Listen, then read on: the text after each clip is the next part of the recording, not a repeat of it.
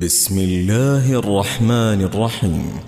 ألهاكم التكاثر حتى زرتم المقابر كلا سوف تعلمون. ثم كلا سوف تعلمون.